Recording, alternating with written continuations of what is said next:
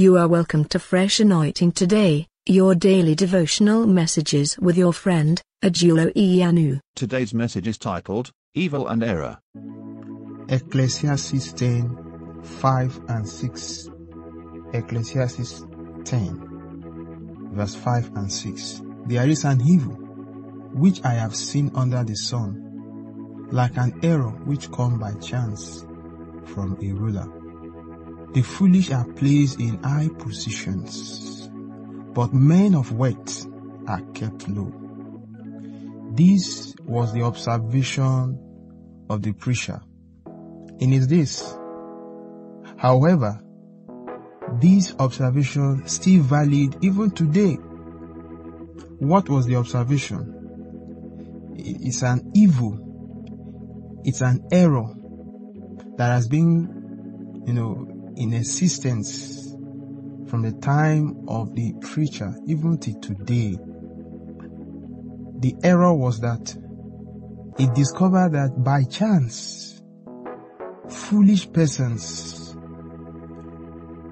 people who lacks qualities, leadership qualities, people who lacks integrity, people who lacks, you know, uh, uh, passion or value for lives are being pleased, are being elected, are being chosen, are being appointed into leadership positions.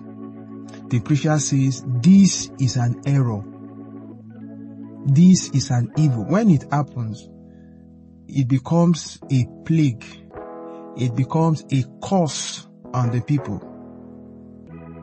When it happens, it becomes a major error committed by leaders and somehow it's difficult for them to erase this error.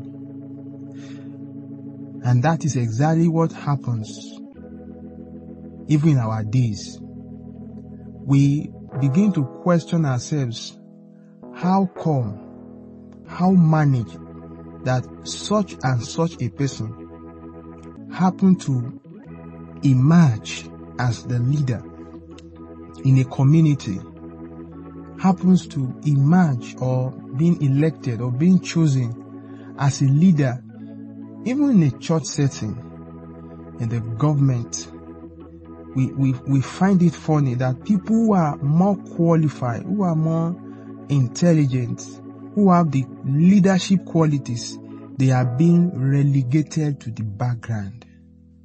This error has remained with us. And if by chance we are lucky that rightful persons are placed in rightful positions, we should praise God. However, when it does not happen, when this error is being committed, there is a need for us to know that we need to cry to God for help and assistance. It happens in his days, even, even now, it's still happening. Solomon was one of the wisest, in fact, the wisest king the Bible recorded he gave us a number of proverbs and so many wise words. His father handed over a kingdom unto him. We would have expected Solomon, as wise as he was, to hand over his kingdom to a wise son.